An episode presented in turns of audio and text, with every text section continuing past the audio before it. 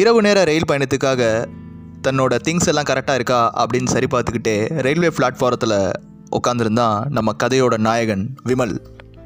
அவனோட பத்து நிமிட காத்திருப்புக்கு அப்புறம் ரயில் பிளாட்ஃபாரத்துக்கு ஒரு வழியாக ரயில் வந்து சேர்ந்துச்சு.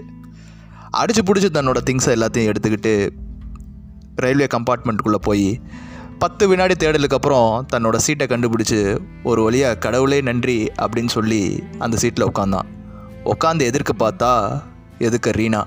ரீனா அப்படின்னு ஆச்சரியத்தோட விமல் கூற எதுக்கு இருந்த ரீனா? விமல் நீயா? அப்படின்னு கேட்க அவங்க ரெண்டு பேருக்கும் இடையேயான உரையாடல் ஆரம்பமாகுது. ரீனா எப்படி இருக்க? நல்லா இருக்கியா? ம் நல்லா இருக்கேன்டா. நீ எப்படி இருக்க? ம் நல்லா இருக்கேன் ரீனா. ஆமாம் இப்போ எங்கே போயிட்டுருக்க? நான் தஞ்சாவூர் போயிட்டுருக்கேன் விமல் அம்மா வீட்டுக்கு. ஓ சரி சரி. எட்டு வருஷத்துக்கு முன்னாடி ஒரே ஆஃபீஸில் ஒன்றா வேலை பார்த்தோம். அதுக்கப்புறம் நானும் விலகிட்டேன் நீயும் கல்யாணம் ஆகி நின்றுட்ட அதுக்கப்புறம் இப்போ தான் நம்ம பார்க்குறோம். சரி விடு. அப்புறம் உன்னோட ஹஸ்பண்ட் என்ன பண்ணுறாரு எப்படி இருக்காரு? நல்லா இருக்காரா? எத்தனை குழந்தைங்க? அதை சொல்லு. அது வர சிரித்து பேசிக்கிட்டு இருந்த ரீனா தன்னோட வீட்டுக்காரரை பற்றி கேட்டோன்னே முகம் கொஞ்சம் இருளடைந்த மாதிரி ஆயிடுச்சு விமல் இப்போ அவர் இந்த உலகத்தில் இல்லை. என்னை விட்டுட்டு போய் ரொம்ப நாளாச்சு அப்படின்னு சொல்கிறா என்ன சொல்கிற ரீனா? ஆமாம் விமல். இதுக்கு மேலே என்கிட்ட எதுவும் கேட்காத. ப்ளீஸ். வெரி சாரி ரீனா நான் தெரியாமல் கேட்டுட்டேன். என்னை மன்னிச்சிடு. சேச்சே அதெல்லாம் ஒன்றும் இல்லை. விடு. ஆமாம் நீ எப்படி இருக்க? எத்தனை குழந்தைங்க? ஒன்றா ரெண்டா? இல்லை ரீனா எனக்கு இன்னும் கல்யாணம் ஆகலை. டேய் என்னடா சொல்கிற ஆமாம் ரீனா எவ்வளவோ வீட்டில் கட்டாயப்படுத்துனாங்க. ஆனால் எனக்கு பிடிக்கல. டேய் லூஸு எத்தனை நாள்ரா இப்படியே இருப்ப? உனக்கு உன்னோட லைஃப் பார்ட்னர் வேணாமா? இல்லை ரீனா எனக்கு பிடிக்கல. அதை விடு. நீ இப்போ எங்கே இருக்க? சென்னையில் இருக்கியா இல்லை வேற ஊரா? இல்லை விமல் அவர் இறந்ததுக்கப்புறம் நான் சென்னையில் இல்லை. விமல் அம்மா கூட தஞ்சாவூரில் இருக்கேன். எனக்கு உண்மையிலே ரொம்ப கஷ்டமாக இருக்குது ரீனா. உன்னை இப்படி பார்க்க. என்ன பண்ணுறது விமல்? நமக்கு மேலே இருக்கிற கடவுள் என்ன பண்ணுறாருன்னு யாருக்கு தெரியும்? அவர் நடத்துகிற திருவிட எழுதல இதுவும் ஒன்று எல்லா கஷ்டத்தையும் பார்த்து பார்த்து வாழ பழகிட்டேடா என்ன பண்ண சொல்கிற அவங்க ரெண்டு பேரும் பேசிக்கிட்டே இருக்க ரீனாவோட செல்ஃபோன் ஒழிக்க தொடங்குச்சு. ஃபோனை எடுத்து யாருன்னு பார்த்தா டிஸ்பிளேல அவங்க அம்மா அப்படின்ற பேர் வந்துச்சு. விமல் ஒரு நிமிஷம் அம்மா கூப்பிட்றாங்க நான் பேசிட்டு வரேன் என்று கூறி அங்கிருந்து நகர்ந்து போனா ரீனா. ரீனா திரும்பி போன அடுத்த நொடி விமலோட மனசில் பலவிதமான சிந்தனை ஓட ஆரம்பிச்சிருச்சுங்க. ரீனா நீ நல்லா இருக்கணும் தானே நான் விலகி போனேன். ஆனால் உன்னை இப்படியா பார்க்கணும். உன் மேலே அளவுக்கு அதிகமாக காதல் வச்சுருந்தேன். ஆனால் அது உனக்கே தெரியாது. ஒன்றா நான் ஆஃபீஸில் காதலை சொல்ல வந்தப்போ உனக்கு ஒரு ஃபோன் கால் வந்துச்சு. ஃபோனை ஃபாதரில் வச்ச அடுத்த நிமிஷம் அப்படியே ஃபோனை கீழே போட்டுட்டு ஆஸ்பத்திரிக்கு ஓடினேன்.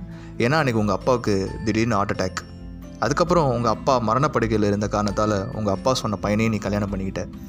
உங்கள் வீட்டில் நடந்த இந்த சூழ்நிலை காரணமாக கடைசி வரை காதலை சொல்ல முடியாத ஒரு கோலையாக தான் இருந்தேன். இப்போவும் எல்லா விஷயத்தையும் மனசில் பூட்டி வச்சுக்கிட்டு இன்றைக்கி வரைக்கும் ஒரு நடப்பணமாக தான் வாழ்ந்துக்கிட்டு இருக்கேன். அப்படின்னு என் மனசில் நினச்சிக்கிட்டே மௌனமாக உட்காந்துருந்தான் ஃபோன் பேசிட்டு ரீனா திரும்ப விமல் மௌனமாக அமர்ந்திருந்ததை பார்த்து கொஞ்சம் ஒத்து பார்த்தா ரீனா. டேய் என்னடா ஆச்சு? ரொம்ப சாந்தமாக இருக்க? இல்லை ரீனா ஒன்றும் இல்லை அப்படின்னு சமாளித்தான் விமல். சரி விமல் நீ சாப்பிட்டியா? ம் சாப்பிட்டே ரீனா நீ? நான் எப்போ சாப்பிட்டேன்டா? Okay okay Reena. இவங்க ரெண்டு பேரும் பேசிக்கிட்டே இருக்க நேரம் போனதே தெரியலை. கரெக்டாக இரவு பத்து மணி முப்பது. ரயில்வே கம்பார்ட்மெண்ட்டில் இருந்த அத்தனை பேரும் தூங்க ஆரம்பிச்சிட்டு இருந்தாங்க. சரி விமல் எனக்கு தூக்கம் வருது நான் தூங்க போகிறேன் உனக்கு தூக்கம் வரலையா? அப்படியே இடி விழுந்த மாதிரி உட்காந்துருக்க என்னாச்சு? ஒன்றும் இல்லை ரீனா நீ தூங்கு நான் கொஞ்ச நேரம் கழித்து தூங்குவேன் என்றான் விமல். சரி ஓகேப்பா உன்னோட இஷ்டம் அப்படின்னு சொல்லிட்டு படுத்து தூங்குறதுக்கு முன்னாடி ரெஸ்ட் ரூமுக்கு போனா ரீனா.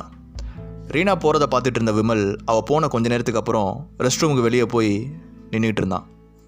ரீனா ரெஸ்ட் ரூமை விட்டு வெளியில் வர ரீனாவை பார்த்து பேச ஆரம்பித்தான் ரீனா உன்கிட்ட கொஞ்சம் பேசணும். பேசலாமா? டேய் என்னடா பெர்மிஷன்லாம் கேட்குற என்னன்னு சொல்லு. ரீனா எனக்கு எப்படி சொல்கிறதுன்னு தெரியல. ஆனால் என் மனசில் தோன்றதை சொல்லணும்னு நான் ஆசைப்பட்றேன்.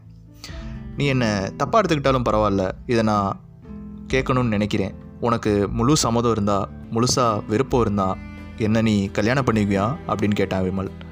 அதை கேட்ட அடுத்த நொடி அப்படியே வாயடைச்சு நின்னா ரீனா.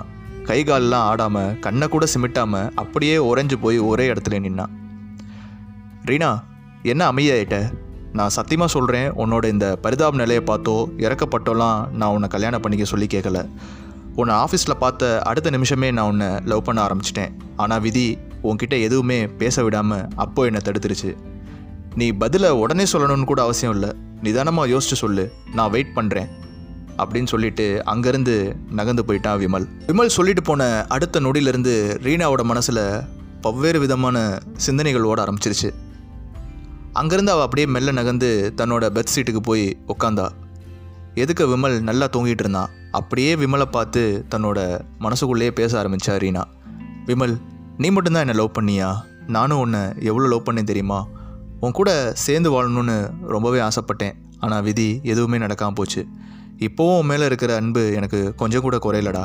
ஆனால் இப்போ இருக்கிற சூழ்நிலையில் நம்ம ரெண்டு பேரும் ஒன்றும் சேர்ந்தா இந்த சமூகம் எப்படி பார்க்கும்னு எனக்கு பயமாக இருக்குது சமூகத்தை கூட விடு. ஊர்வாயை மூட முடியாது எனக்கு நல்லா தெரியும்.